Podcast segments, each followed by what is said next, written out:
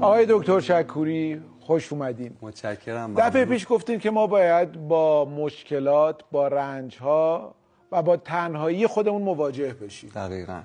و بپذیریم. دقیقاً. این دفعه هم یک کتاب برام آوردید، چگونه از تنهایی لذت ببریم. درسته. علت انتخاب این کتاب چی بوده؟ این کتاب رو اول سلام سارا میتلند، سما قرايی، The School of Life. درسته.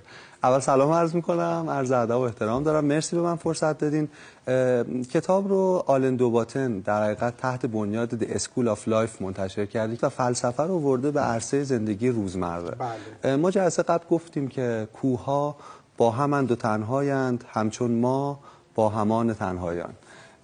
یعنی تنهایی بخشی از ذات ماست، یک واقعیت وجودی در این انسان هاست. پذیرش تنهایی کمک میکنه به اینکه نیروهای عظیم درونمون رو فروتنانه بشناسیم و در کنار اینکه رابطمون رو با بقیه داریم، با سرمایه گذاری روی خودمون، کاهش انتظاراتمون از بقیه، سعی کنیم حال بهتری و حس بهتری داشته باشیم. بسیار عالی. این این کتاب از یک سریه. همینطوره. بله. که چگونه پیر شویم، بله. چگونه با طبیعت آشتی کنیم، دقیقا. چگونه از تکنولوژی عقب نمانیم. همینطوره. دقیقا. چگونه بخوریم و بجنبیم و بخوابیم. دقیقاً. آره. و خیلی رویکرد واقع بینانه‌ای داره به مسائل. خیلی جالبه. گفتین که فلسفه رو وارد زندگی, زندگی روزمره کرد، از مسائل عینی دور و بر استفاده دقیقا. میکنه، با یک دیدگاه فلسفی بهش نگاه. دقیقاً. فلسفه رو از برج عاج خودش که در مورد حالا مسائلی فراتر از زندگی روزمره است آورده تو عرصه و کمک میکنه دستورالعمل‌های واقع بینانه‌ای تولید میکنه. پس از تنهایی شاید بشه لذت برد. اینجا میگه که میشه لذت. بله همینطوره. چقدر خوب.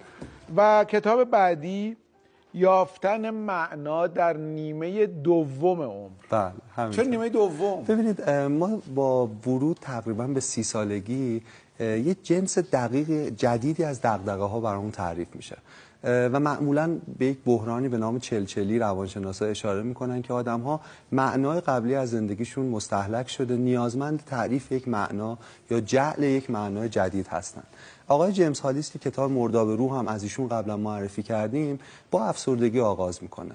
میگه که دپرشن به معنی سرکوب کردنه و افسردگی صدای یک صدای درونی سرکوب شده است که مثل پیرزنی که با دسته تی از درون داره به ما میگه ببین یه رویا در حال گندیدن در تو، یا یک صدای درونی نیاز داره که محقق شه، فریاد کشیده شه در دنیا و یک کاری برای این صدا بکن. افسردگی خب سه وجه داره. بعضیش ژنتیکی درمان دارویی پیشنهاد میشه، بعضیش واکنشیه، سودی رخ میده، اندوهی، اتفاقی، اونم مسئله. ولی افسردگی‌های دوره‌ای که همه ما بی‌دلیل تجربه می‌کنیم، یه جور فریاد درونه برای اینکه به من برس.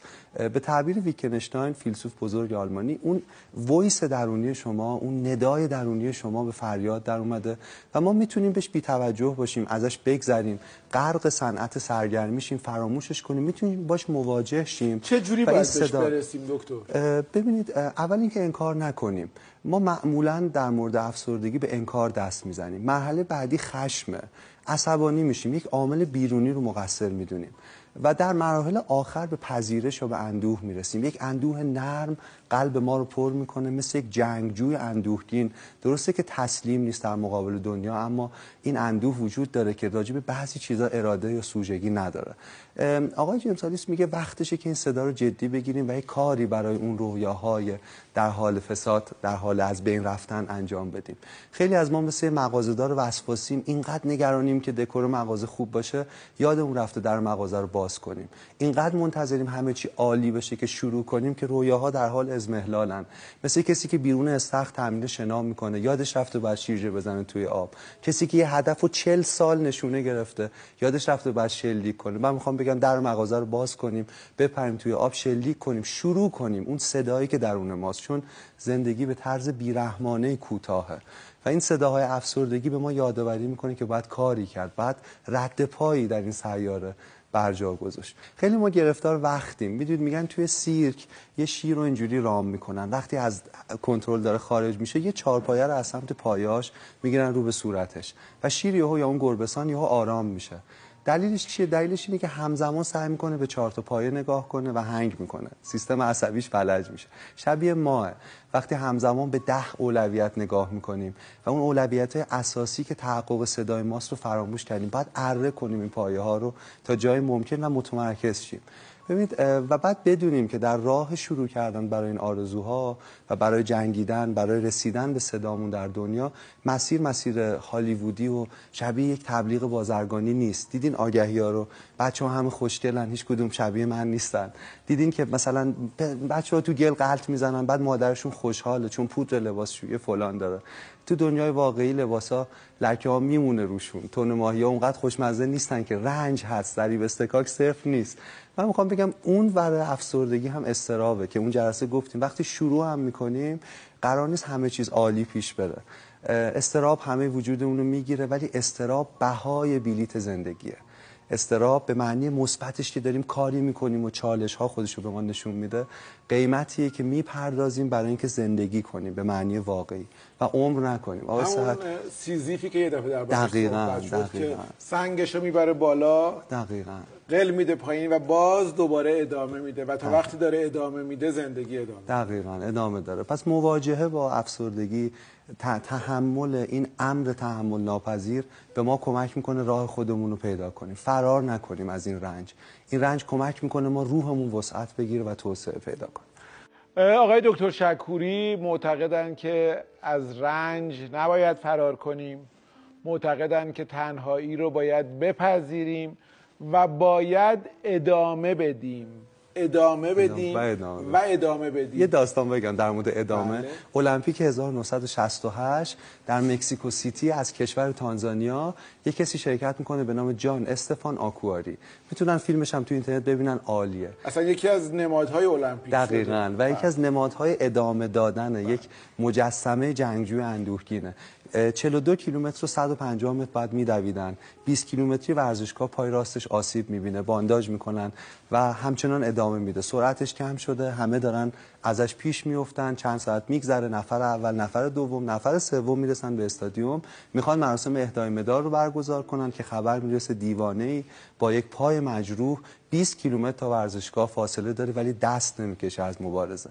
میرن نگاش میکنن، بهش میگن مسابقه تموم، باختی، ولی خب میگه که نه من ادامه میدم. میگن منصرف میشه. یک ساعت، دو ساعت، سه ساعت، نیمه های صبح همه مکسیکو سیتی خبرنگاران میان که ببینن این مجنون، این عاشق، این جنگجوی اندوهگین کیه.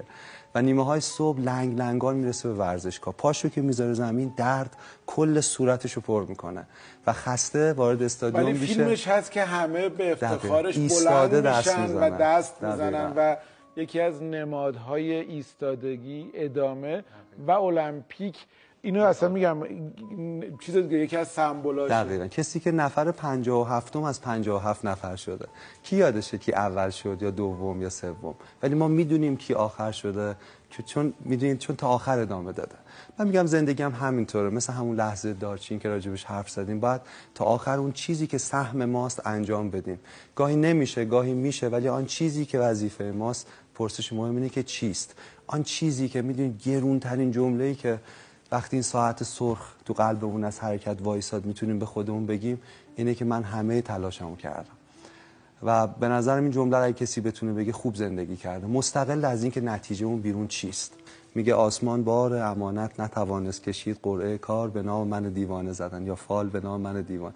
انسان بودن دشواری وظیفه است و خیلی چیز سختیه. من همش به خدا میگم خدای میبینی این پایین آدم موندن و انسان بودن با این همه، میدونید یه جدالی، یه تناقضی بین رویاهای ذهنی و واقعیت‌های عینی وجود داره و این سخت‌ترین بخش انسان بودن. مهم اینه که ما چطور میدونید با چه نگرشی، با چه اپروچی به این مسئله در واقع نزدیک میشیم و این زندگی رو که مدت کوتاهیه به پایان میبریم و ما میتونیم، ما میدونید همه ظرفیت درونیشو داریم اگر خوب به این صدای درونی که گاهی در قالب افسردگی خودشو بروز میده توجه کنیم. ممنونم و این جمله ما میتونیم یادم میمونه دکتر. ما میتونیم. و امیدوارم که آره بهش فکر کنیم و بدونیم که میتونیم.